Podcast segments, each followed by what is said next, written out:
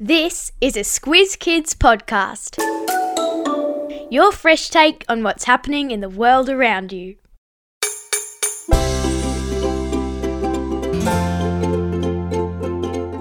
They can cost hundreds of dollars or nothing at all. They're important at every stage of childhood and they are fun. This is your Squiz Kids shortcut to toys from all over the world. Podcast where we dive into the who, what, when, where, why, and how of the big news stories. I'm Amanda Bauer. And I'm Bryce Corbett.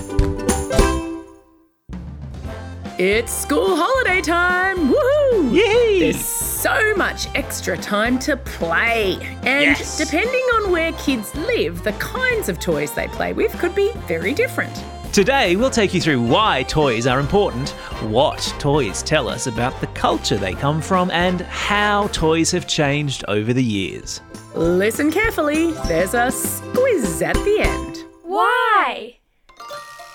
Any kid who's walked through a toy shop will tell you that they really, really need toys. Oh, yeah. And they're right. Uh-huh. Toys are important for kids' development. Yeah, that's right. When babies shake a rattle or look at a squishy fabric book, they are developing their senses of hearing, touch, and sight. Toddlers are improving their coordination when they ride a tricycle or stack blocks.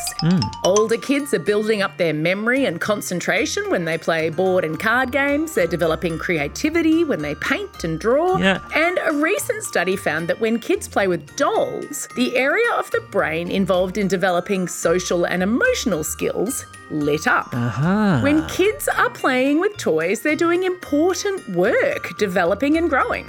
And of course, the definition of a toy doesn't necessarily mean something that you buy at a shop.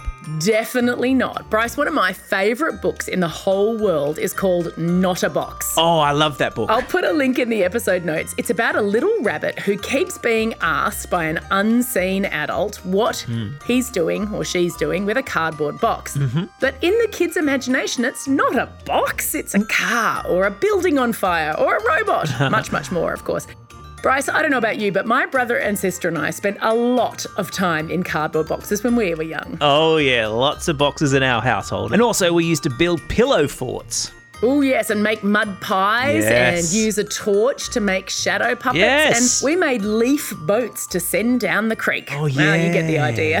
Us too. Now, Amanda, I'm guessing that kids who live in a desert would not be making leaf boats. no. What do toys tell us about the country and culture that they've come from? What?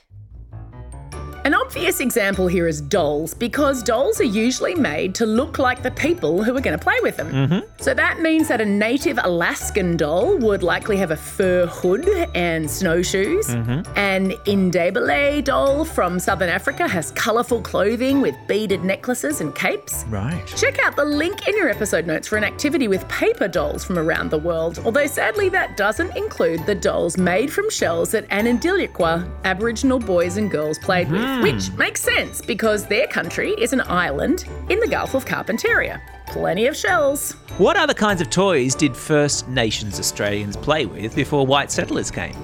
Well, Bryce, I think this is especially cool. You know spinning tops? Yeah, sure do. They're the toys with the pointed bottom. When you spin them, they continue to turn independently, balancing on that point.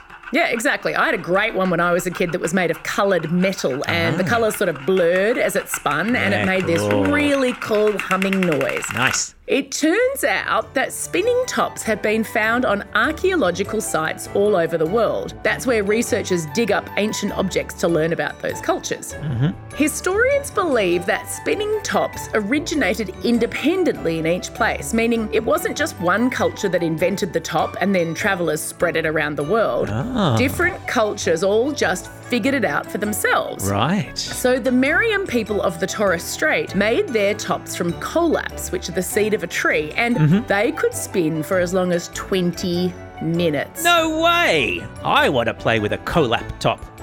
Well, Meriam adults felt the same way. The Australian Museum has a big collection of Indigenous toys, as mm-hmm. well as reports from people who saw them being played with. Yeah. In 1901, an anthropologist called Alfred Haddon anthropologists study other cultures. He wrote that a Meriam ceremony on Murray Island opened with a men's top spinning competition. Ah. So the men sang songs, they Yeah. cheered on their tops, they shouted and kind of jeered when another one stopped.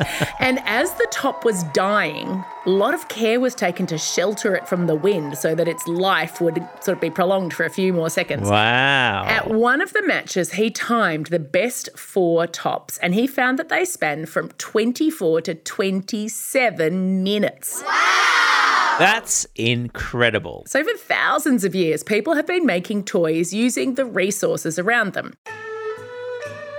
In ancient China, a type of yo yo was made from bamboo, which of course grows very easily there. Yeah. This yo yo had two wooden cups that were connected in the middle.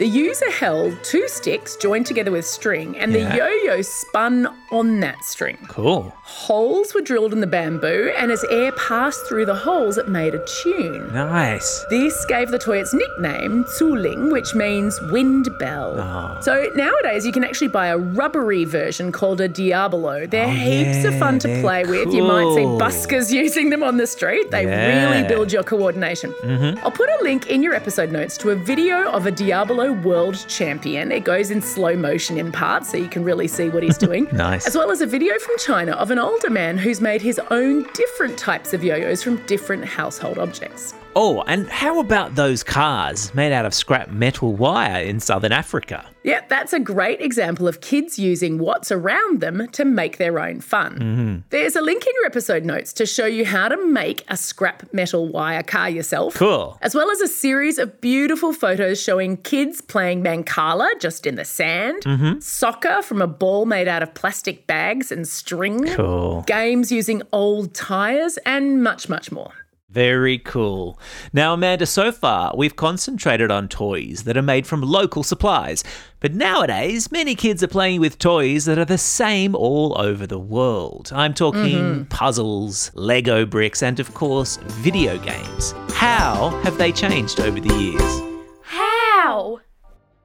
I'd say the first big change is around gender. Mm-hmm. Lego announced last year it was going to remove gender bias, meaning Right. that it would stop producing packaging showing girls playing with the pink and purple Lego and mm-hmm. boys building Star Wars sets. Right. And lots of shops like Target have removed their boys and girls toy sections. Right, and the American state of California, which was my home for 14 years, passed a law last year mm-hmm. That insists that shops display toys in a gender neutral way because girls can have fun with cars and boys can have fun with toy kitchens. Of course they can. Now, I'm guessing, Amanda, that there have also been a lot of changes around race.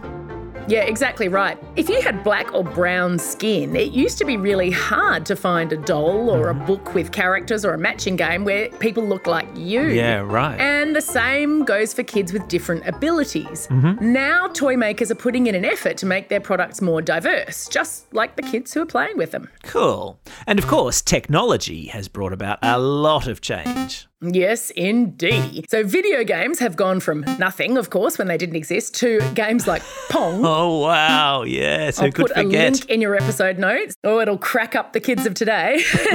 and now there are virtual reality headsets, and not only that, but technology that's embedded in other toys. Ah. There are soft toys that talk back to you, Yeah. programmable robots, Right. even a ball that can be moved with your facial expressions. Whoa!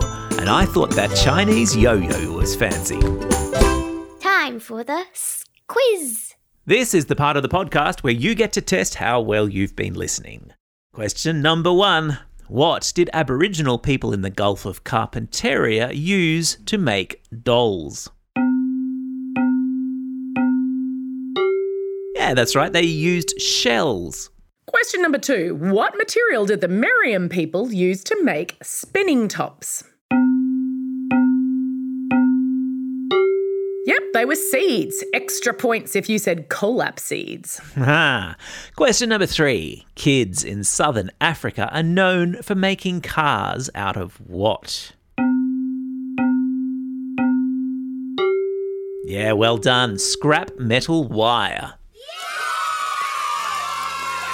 That's all we have time for today. Thanks for joining us as we explored the who, what, how, where, when, and why of toys around the world. Now get out there and have a most excellent day. Over